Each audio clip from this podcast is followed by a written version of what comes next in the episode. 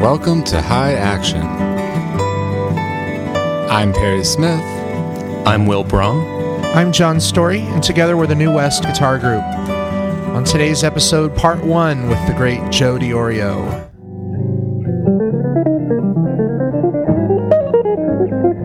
A special thanks to our Patreon members and our sponsors who make this podcast possible.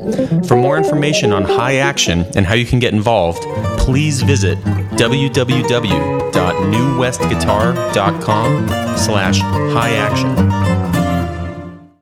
Hello, everybody, and welcome to episode 49. We are very excited you are joining us again today.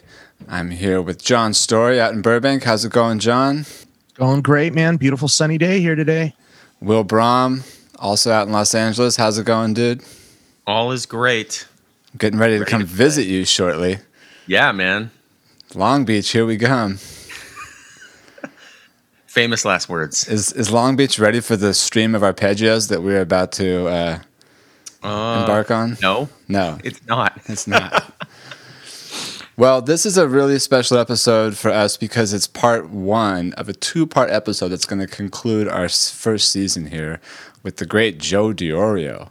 Uh, we've probably talked a lot about Joe DiOrio on the podcast because he was the teacher at USC that John and I pretty much specifically went to that school to study with. Uh, it was very nostalgic, I will say, interviewing Joe. He, um, you know, he's always been a really supportive, wonderful, encouraging uh, mentor to all of us. And you can hear that right off the bat in the interview. He gives Will and I some really nice compliments, and then he saves his glowing, gushing compliments for John towards the end. So we all felt really good in this episode, I think it's fair to say. And uh, just real quick, John, you know, what's one thing that you want the listeners to kind of understand about Diorio? Yeah, just how special it is that musicians like him are still here and uh, that there's still so much to learn from someone like him. I mean, he's just the guru. I mean, Yeah. how many people can guitar players can say they recorded with Sonny Stitt and Anita O'Day and Yeah. they're here and and he's so giving. You know, he just is. He just Yeah. wants to just give away everything as much as he can. And so, for the listeners today, I think it's really cool to like tune into the words that Joe uses and listen to like his flow and how his whole approach to life has just been informed by his incredible depth that he's gone with music and i think it's something that all of us can, can really like look at and really strive for Yeah. uh, in our own life Yeah, for sure. Well said. And and Will, I know you didn't study with Diorio, but he knew uh, Eschete really well, knows Eschete really well, and they have some recordings that maybe Ron has. So I put it to you, Will, to talk to Ron about getting these recordings out, the duos with uh, Diorio. That'd be pretty cool, huh? Yeah, Joe. I mean, I've yeah, I didn't get to study with him, but I've watched. A, you know, he has some cool instructional videos that are on YouTube. Oh yeah, and um and it's so funny because I remember watching those a few years ago and just hearing the lineage of his concepts in the New West Guitar Group, like in the lines, in the way everything's done. Yeah. like that's part of like the timeline of of the new Westification. You know, so it's it's really cool. I mean, it's yeah, you know, definitely. Check out those videos on YouTube of Joe if you haven't to any of the listeners because he's just throwing down. Well, thank you all for staying with us um, this season. It's been tremendous. Make sure to follow us on Patreon for all kinds of instructional videos from the three of us. Um, that's New West Guitar Group uh, on Patreon. Check us out. And please enjoy part one of this wonderful uh, episode, this interview with the great Joe DiOrio.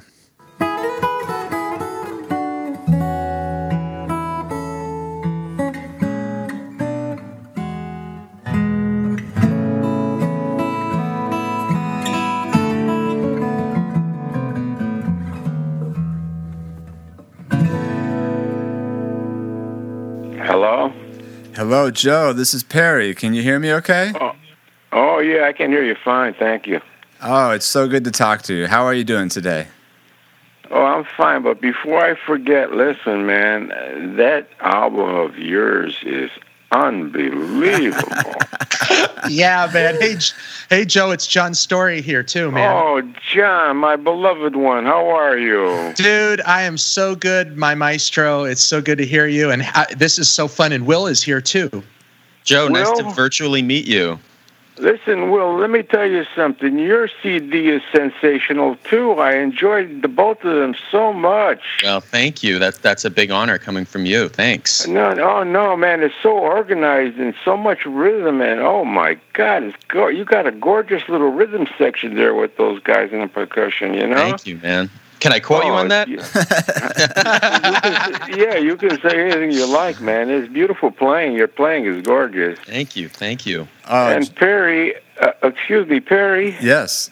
You know, I didn't. I never heard you play like that. You're playing different, huh? I suppose. I don't know. I mean, you know, a lot of things. Well, this is a good conversation to have. Just, you know, we're we're just kind of free forming here uh, with this conversation today, Joe. And um, Yeah, I you know, understand. sure. one yeah. of the things that would be interesting to start out talking about is just the differences between playing, uh, you know, solo guitar and approaching things Yeah. maybe like in a duet versus playing with a band when you have to deal with, you know, the bass and the drums and oh yeah, yeah. player It's a different thing. Yeah. sometimes that stuff is different, but um, you know, certainly I took your influence and tried to combine that with what I was picking up in New York. And you know, would you believe it? It's been ten years I've been out in New York. Well, your soloing is, is changed a lot, you know, and it's so modern and so hip. And listen, is Melissa? uh, Is this a girl on tenor tenor sax? It is. It is uh, a girl, a woman. Uh, her name is Melissa Aldana. She's uh, originally Oh from my from Chile. God, she's she's unbelievable, man. Yeah, she's got that real that real She's heavy sound. re- yeah, yeah, yeah. She's the real deal, man. She's so gorgeous. It's unbelievable. My God, does she know her instrument? yeah. Oh and- my God. And that was just a live recording. So those were just the takes we did on the gig. Uh, and that particular gig I used to do uh, just about every week for about four years. And uh, oh, it was, it's, it was great. great. Yeah, it was really great. I tell you, Perry, it's, uh, I think yeah, I think every guitar player should have that, and yours too, Will. Well, Yeah, you- thanks. You, you guys, uh, you guys should be heard, man, uh, on a wider scale because it's just sensational stuff. I'll tell you, man. I was just, I was thinking to myself, man, Joe, you better get on it, man. These guys have, have left you in the dust. Oh man, You- Joe, you- we could never leave me- you in the dust, Joe. Oh yeah, you. I, I think so, man. Because I was thinking, man, I got to get going here. Well, listen, Oh, listen, God. Joe, you know, without Uh, you, there is no us. That's kind of how this oh works. Oh well, you're so so kind. You're so kind, man. But you know, it's your talent. You guys put in the time and the effort and all that. That's what makes it what it is. It's, but thank you for for the compliment. I appreciate that. But I all praises to my God. That's how I look at it. Well- you know, whatever I gave, it came from Him, and that's it. Well, we're really excited to talk to you today, Joe. Um, as I yeah, was, me too. Yeah. we wanted just to start out. I wanted just to ask you a few questions, um, just about what what life was like for you growing up in, in Waterbury. I know you, I know you were born in '36, and so your your childhood must have been a lot of the late '30s, early '40s. You know, what was Waterbury like back then?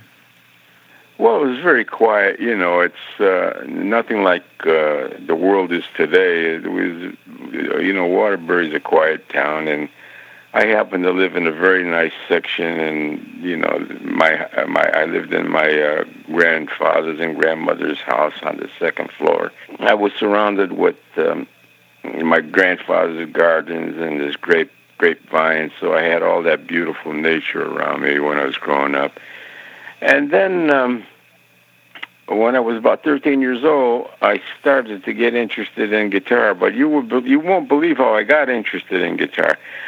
I, I didn't I didn't go to the guitar because I liked the guitar. I went to the guitar because a friend of mine played the accordion, and I and I used to love the way he played. So I asked him one day. I said, "Well, what's a good instrument that goes with the accordion?" and his father was in the room as well, and he says, "Oh yeah, the guitar. You know, a guitar and accordion go great." So I said, "Good, I'll learn the guitar." That's how I, awesome. that's how I started playing. I, I know some Yeah. of your early teachers. Uh, you credit three different guys. You credit Vincent Bradici, Freddie Bradici, and Tony Mottola. Were these guys you were studying with in Waterbury when you were a teenager? Well, uh, Vinny and Freddie I studied with. The Tony I used to Tony used to be on the radio every day at twelve o'clock, so I would run home from school and put the radio on so I could hear him. And he's is, was has always been one of my favorites all my life. So what did you pick so, up? uh, what did you pick up early on from from Vincent and Freddie? What were some of the things that they you, they kind of showed you early on that maybe stuck with you? Well, first of all, Vincent uh, was uh, studying at the Hart School of Music, so he was very advanced uh, musically, and he was studying composing. And in fact, I think I think he won a couple of contests. And, Okay. uh, but he he started me out playing. Um, he, he well, all the scales and all that stuff, you know, all the boring things. But he also brought into the picture Paganini, Bach, and he had some Charlie Ventura solos. These are these are jazz uh, things, and uh, the bop duets by Bugs Bower. So early on, I started playing that music. I didn't know exactly what I was playing, but I, I just learned them because you know they were part of my lessons.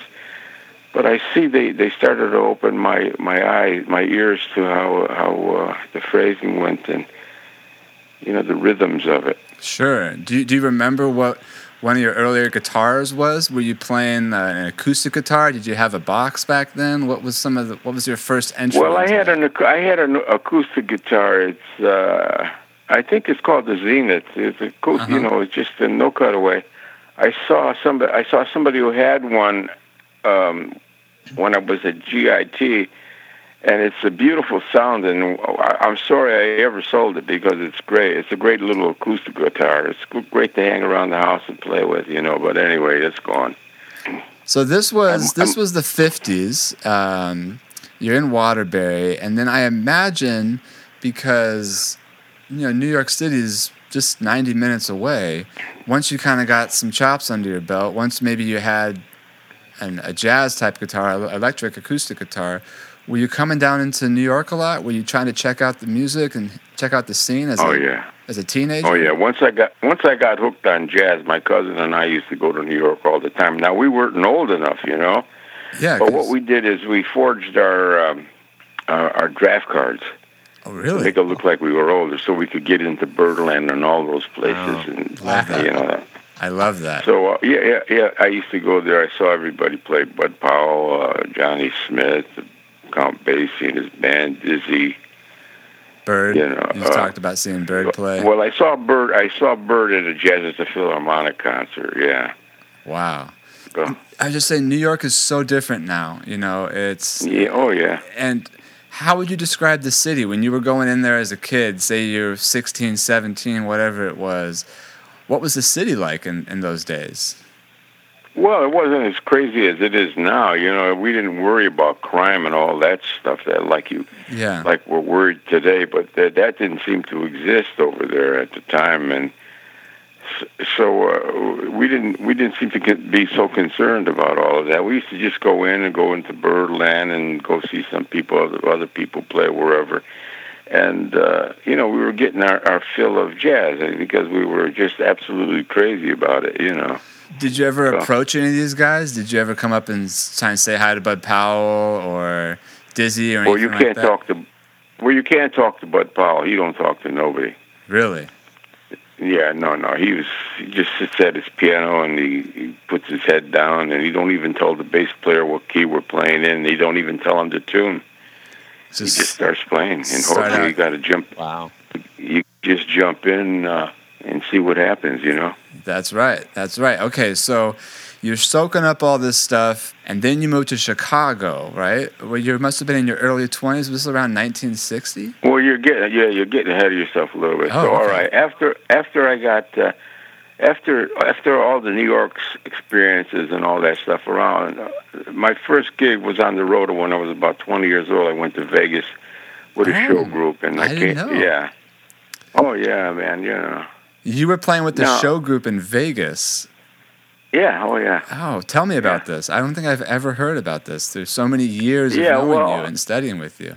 Uh, uh, somehow I hooked up with a guy by the name of Murray Shaft, and he had his group. He was out of Philadelphia, and he hired me to go with him on the road.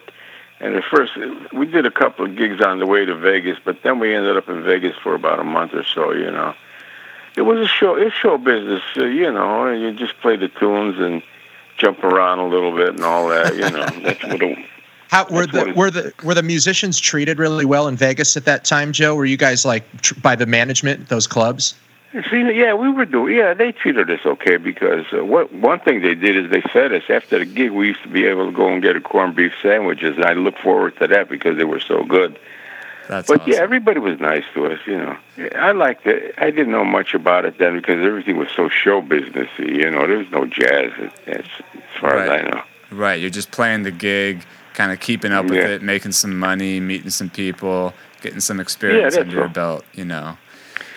But that only lasted a month. I came back to Connecticut and I was hanging around here or playing around here and doing doing little gigs and whatnot because I played a lot of weddings and stuff like that. You know. Back in the day, sure. and uh, and um, and then I got hooked up with a group out of New York again.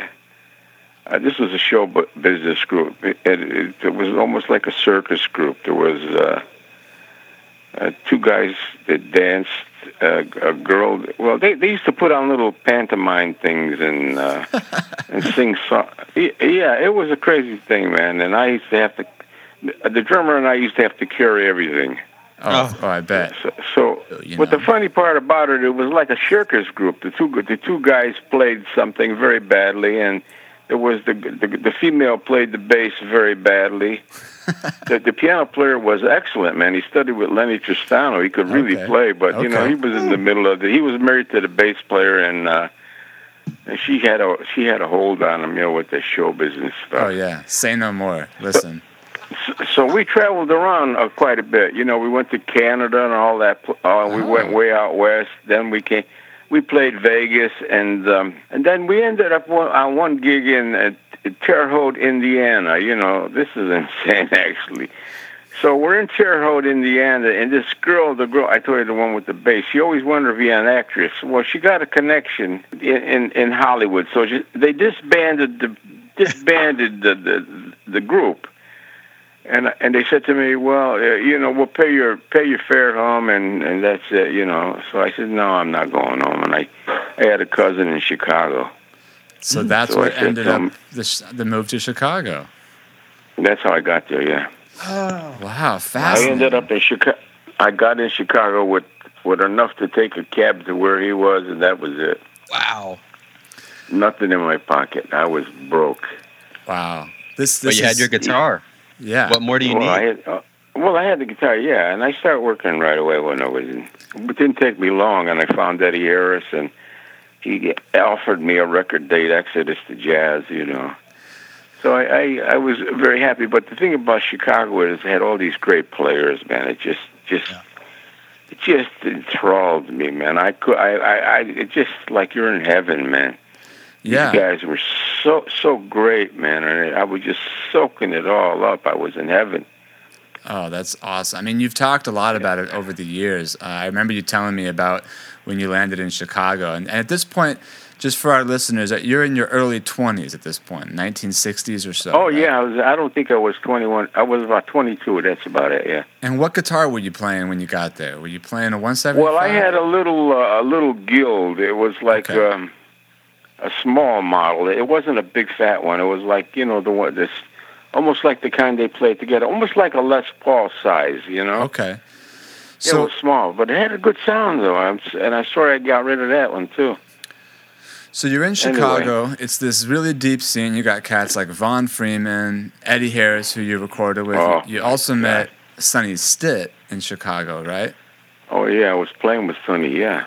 So one of the things I remember you you telling me about the Chicago scene is that you guys would have these late night jam sessions that would go until the early mornings, um, and that was a pretty regular thing, like almost just about every night. Um, Well, you see, Chicago stayed open late. I think the gig ended around four o'clock.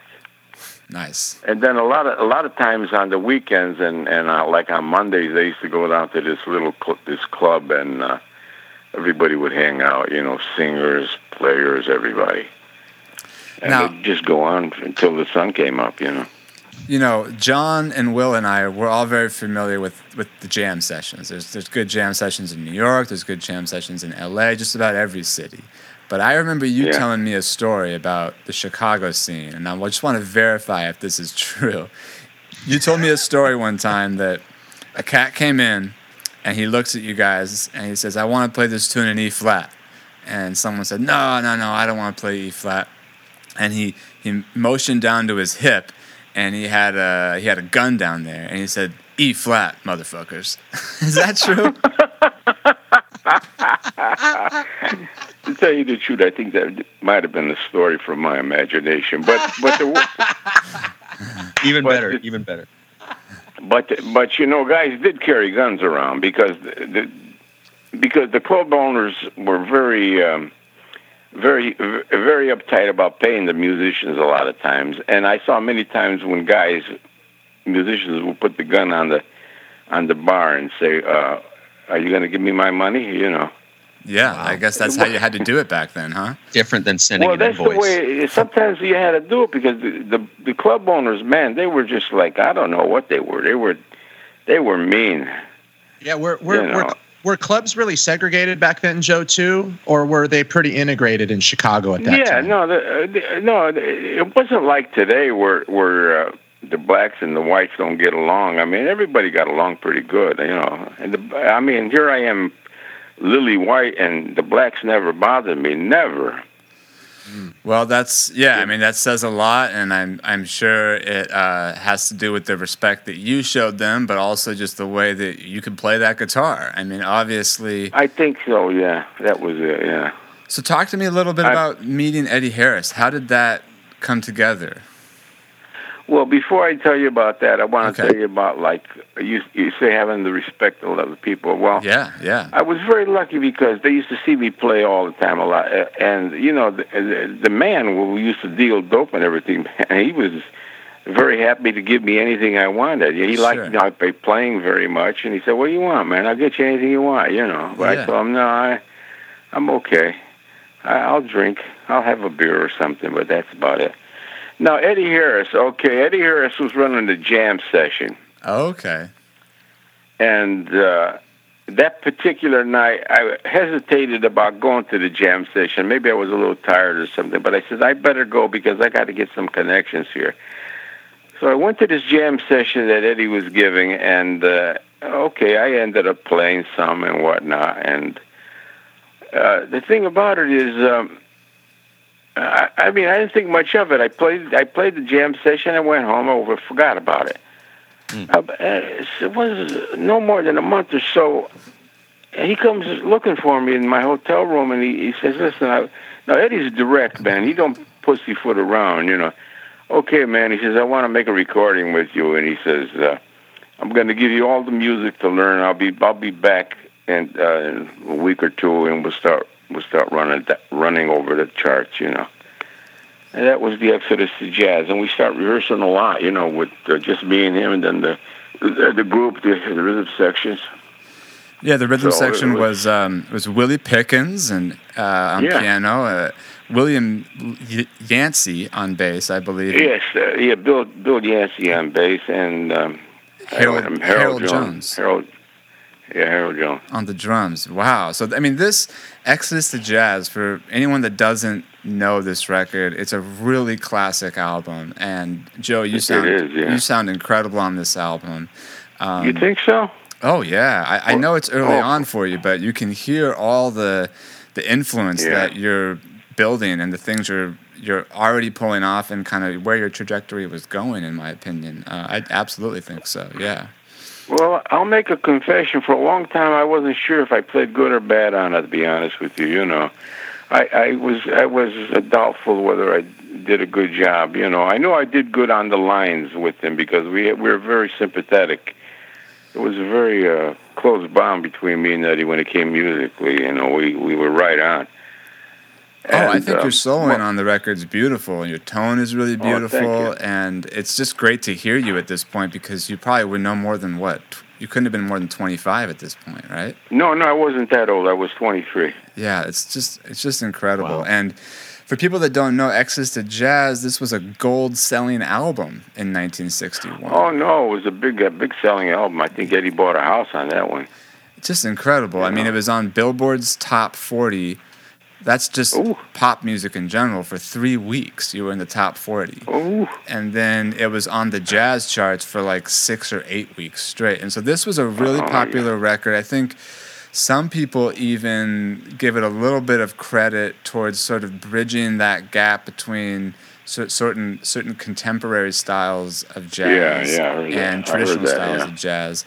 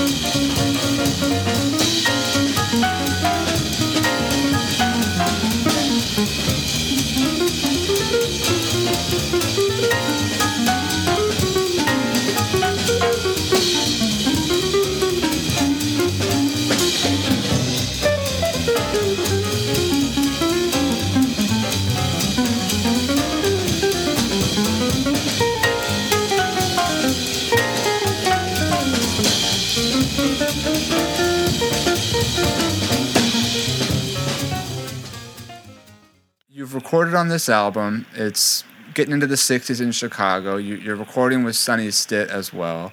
You know, what was Yeah. that next three or four years, or what was that next five years like? You know, touring with these guys, you know, being a real fixture in the Chicago scene and, and, be, and beginning to get recognized nationally. What were those years like for you? Well, it was very interesting, you know. I mean, I was getting a little bit of a name. I used to read in Downbeat; they would they would mention me on this and that and all that. And uh, of course, I was I was trying to trying to make it. And uh, the funny part about it is, I, I screwed up my own career. Actually, I think I would have been a little done a little better because the people who produced Eddie's album wanted to produce me, but I was so I was so unsure of myself that I, I never followed through.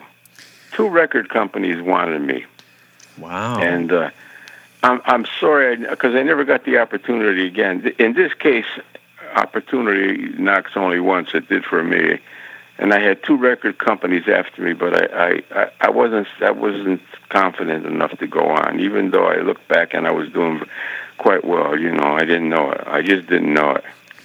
It's a hard thing So to assess, you know, at that age too. You were still just in your twenties, and um, I know we've talked a little bit about this before. I just I wanted to just dive into that moment a little bit more. So you have record record execu- executives from like Vee-Jay, which was the album that Exodus was on, the label that Exodus was on. They came to you and asked you to do your own album, right? Like a Joe Diorio trio Yeah, more or or less, quartet yeah. or something. Yeah. And you just and you well, just told they asked me. They they wanted to talk to me, and I know that's what they were talking about. That's what they were interested in, you know. And at that time, I had no group, and I, I just didn't. I wasn't so go- go- good at organizing anything, and uh, you know, I just didn't have. I hate to say this, man, but I just didn't have the confidence. To be honest with you, I was a small time hick guy. You know, I come to Chicago the big time. All of a sudden, they're throwing record contracts at me. And, I, and first of all, here. Don't forget, we at that time Wes was a big hit. Kenny Burrell and Tal and all those guys. I said, I'm not in this company. You know, what am I doing? Wanting to record? So I kind of neglected it, man. Which I could kick my ass for now.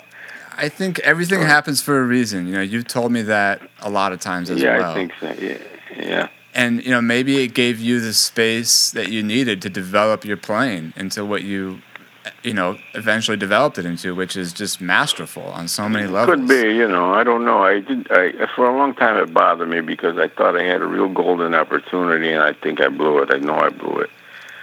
But you know that's that goes to show you when you don't have confidence in yourself. I, I was too young, man. I just did, I just didn't reach the point where I was that sure of myself.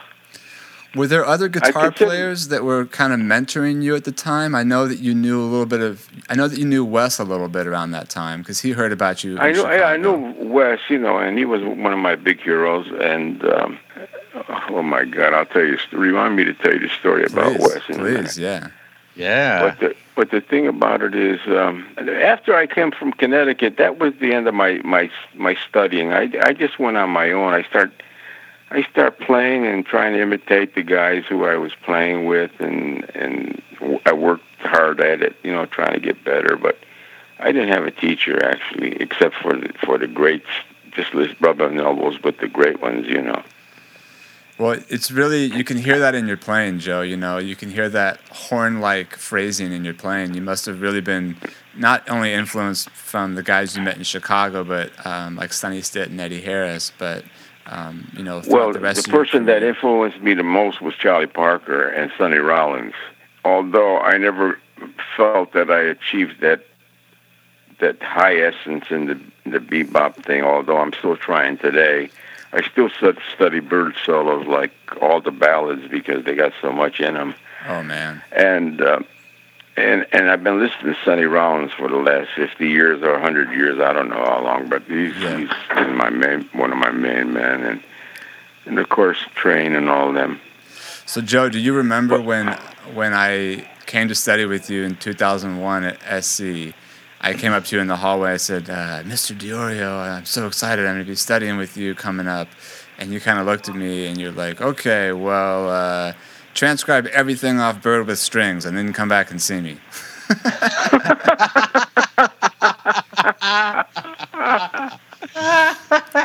Oh my God, what a challenge that must have been, man! Oh I my, think I think I had like a week or something, and I got I got the first track, just uh, just friends down. That's one of the greatest. That oh, intro. that's a hell of a track. Oh. my God, yeah, that's a great one.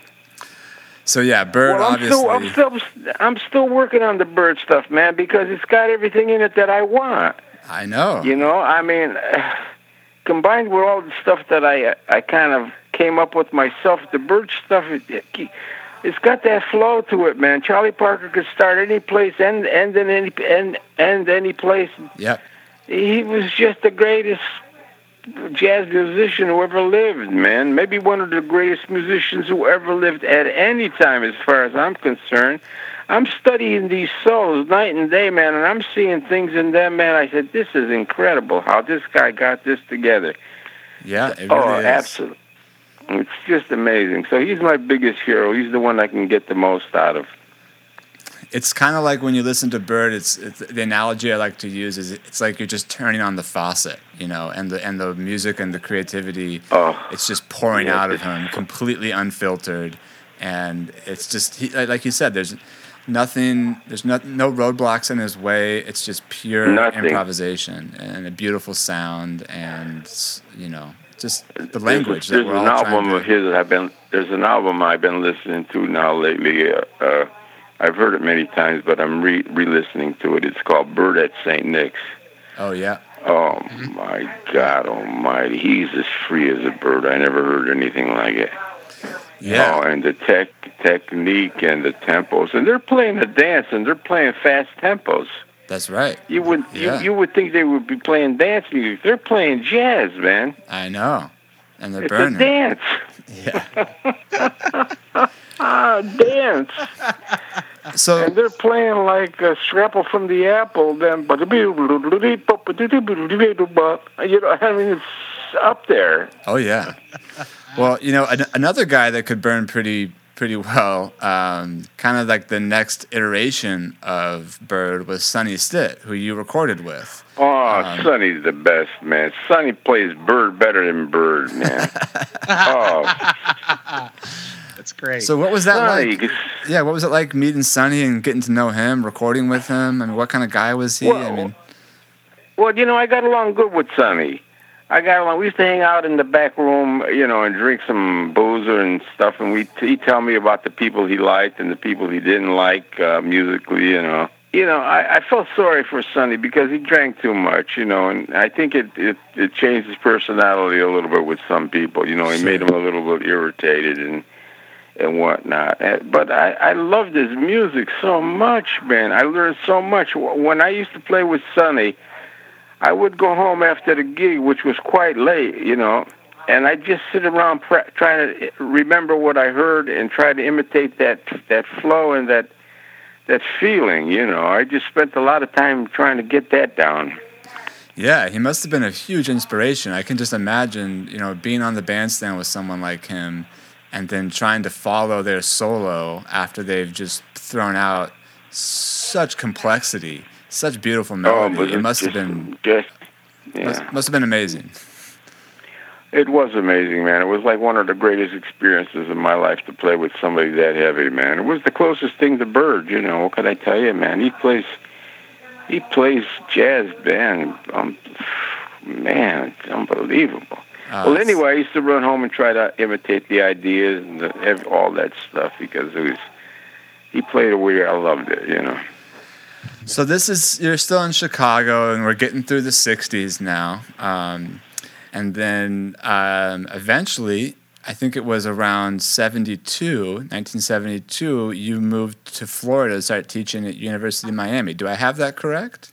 Yeah, but before I went there, I went on the road with another show business group. Oh, okay. You know, uh, uh, a friend of mine who was played jazz.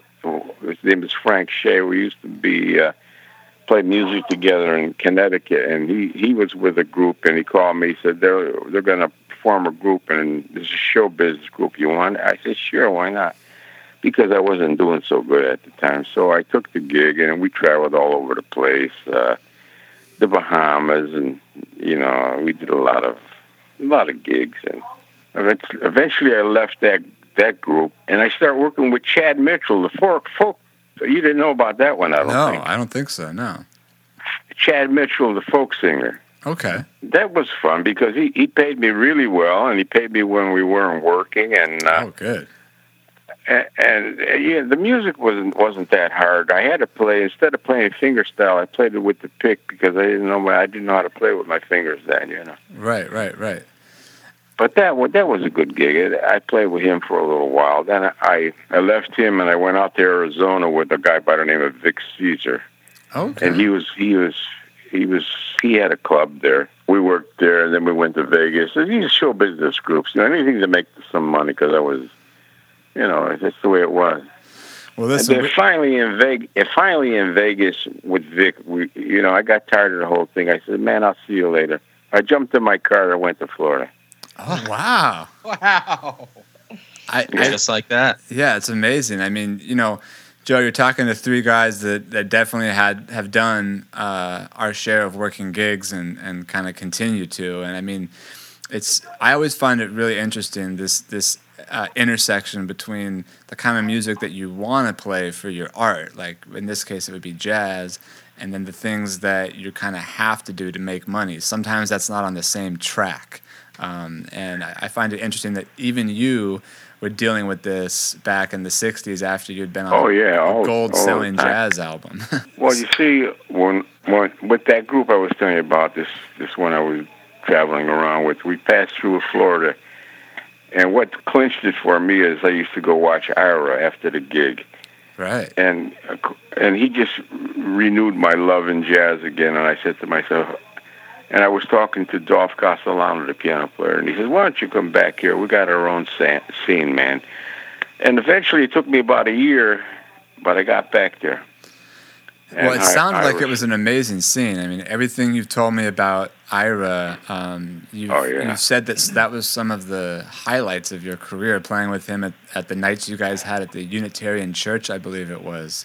You've talked. Oh yeah, those were amazing, amazing gigs. Yeah, we were just we were everywhere, man. It was it was it, it's hard to put the finger on what it was because it was everything. You know, we were in, we were out, we were melodic, we were playing way above our heads. I think.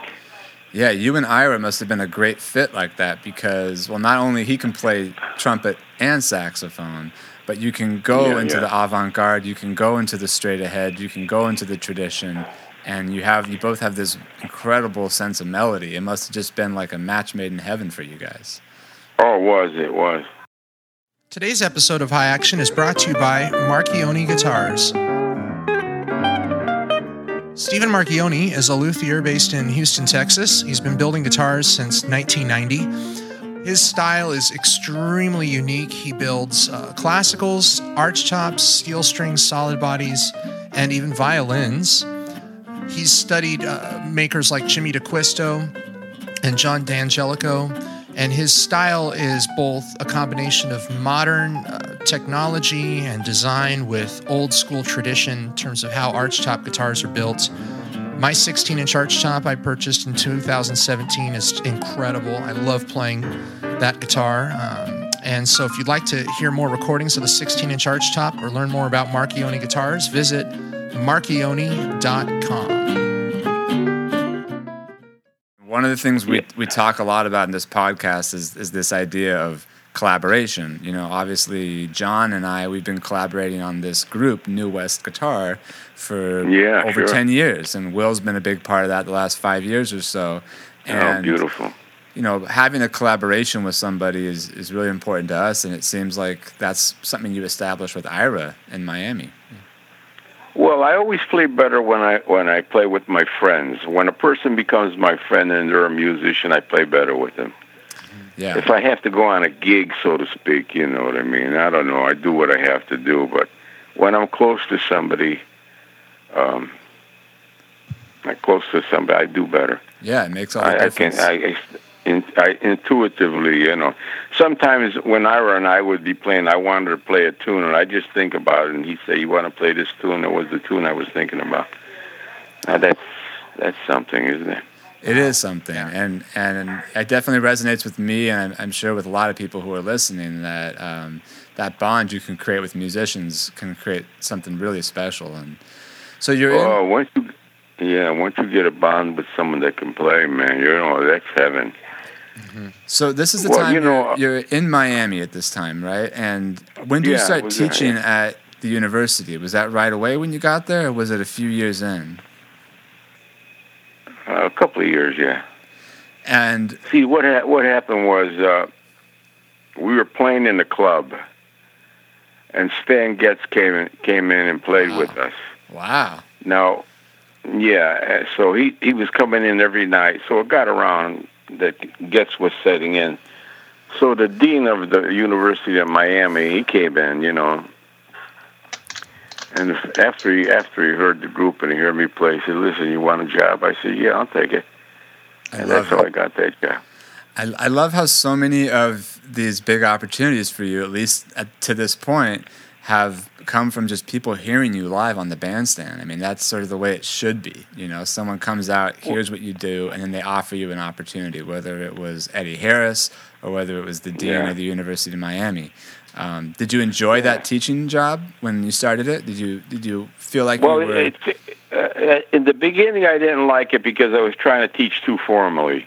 okay. I was trying to teach the old-fashioned way. Then one day, as I was walking to the class, and I, I was very, uh, I, I, I didn't like what the way it was going because I didn't, I wasn't teaching my stuff, and I thought to myself, you know, this is the end of this. I'm just going in there, and I'm teaching the guys what I know and the way I play, and then I started doing that for the rest of my life.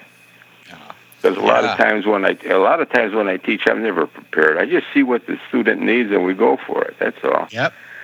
Because if I start thinking about if I start thinking about something, preparing something, man, that's that's not being creative. You know, that's just you know just bringing some refried beans to the to the Yeah. plate. You know.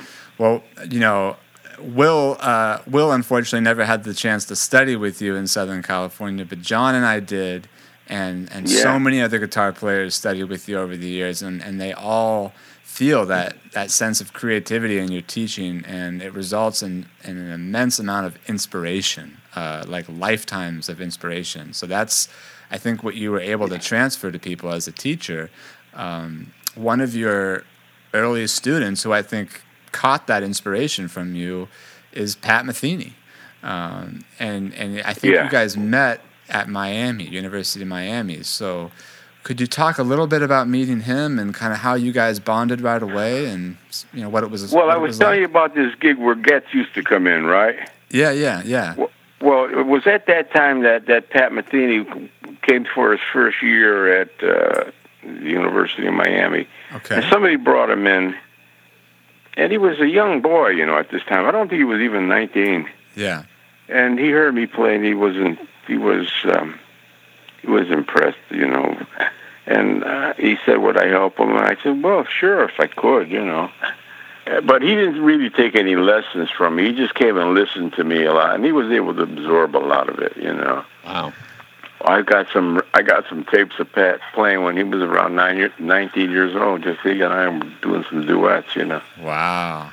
Yeah, and uh, but but he did he did take a lot of stuff, but he changed his style a lot when he got to uh, Berklee and he and he started hooking up with Mick.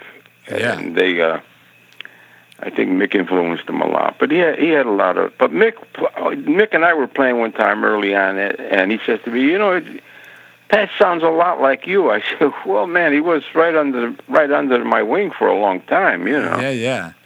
I think he took a lot from both you guys, as he should. You know. Oh, absolutely. From Jim Hall, from yeah. all the greats. You know. I was telling Mick, I said, Mick, why don't we get twenty five percent of all, of, There you go. you know, Yeah, man. Yeah, man. he could have fifty. Give us twenty five each, you know. Yeah, he'll still have plenty. I think. You know. Oh, there'll be there'll be enough left over for a couple of lifetimes. Oh man. So one But of the. he's a great player. I, I heard him lately. He's playing really good, man. I love the way he plays. You oh know. yeah. I mean, he's My God, he's got some great stuff, and he's got those weird guitars, and they're tuned different. And let me tell you something, they're, they sound beautiful, man. I'm telling, he's beautiful. Oh my Yeah. God, yeah. I mean, you know, Yeah. we could go on and on about Metheny. He's definitely one of our Yeah, he's- heroes as well. He's a you know, he's a phenomenon, man. You know, he's one of those guys. Yep. Just Yep. happen.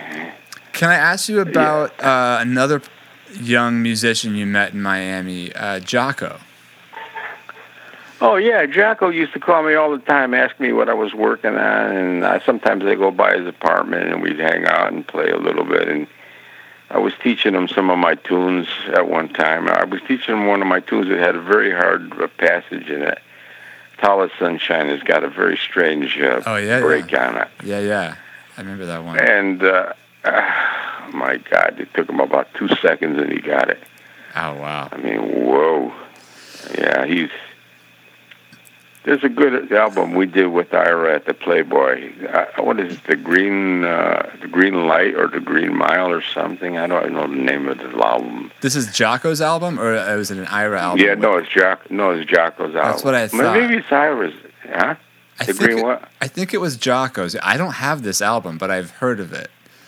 Oh, you got to get it, man. It's sensational. That's awesome.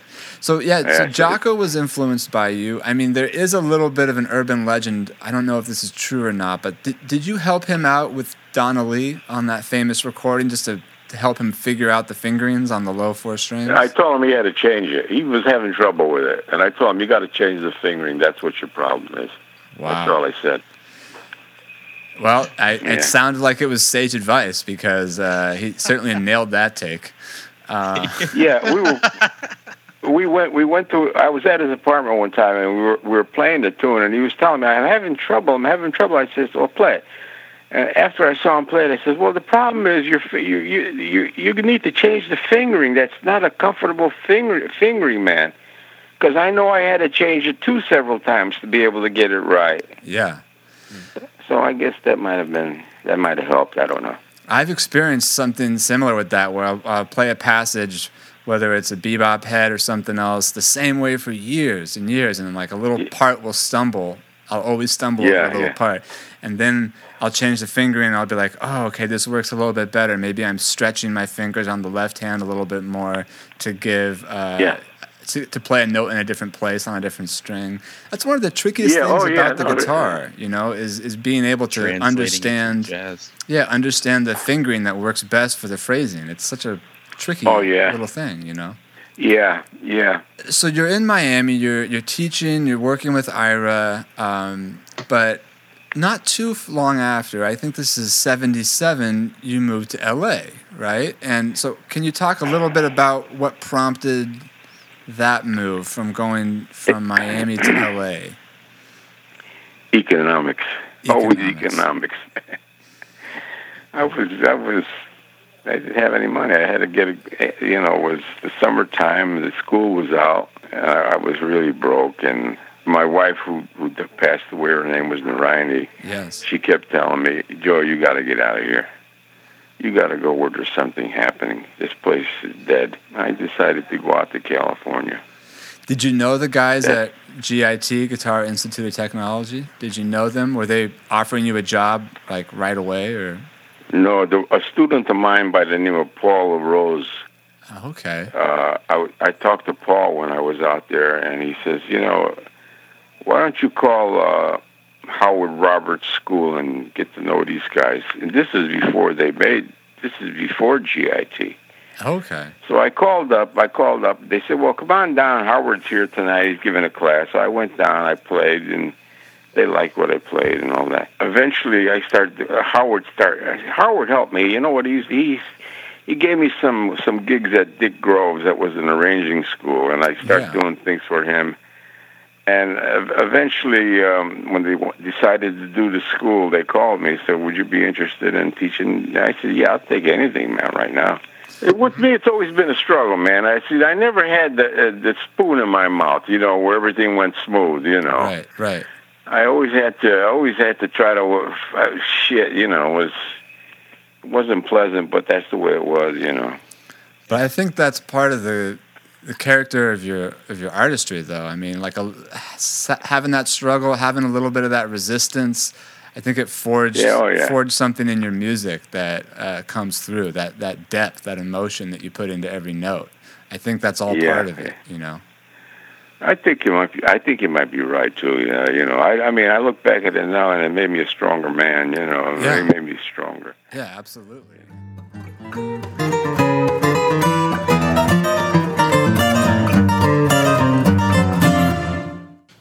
Thanks again for joining us for another exciting edition of High Action.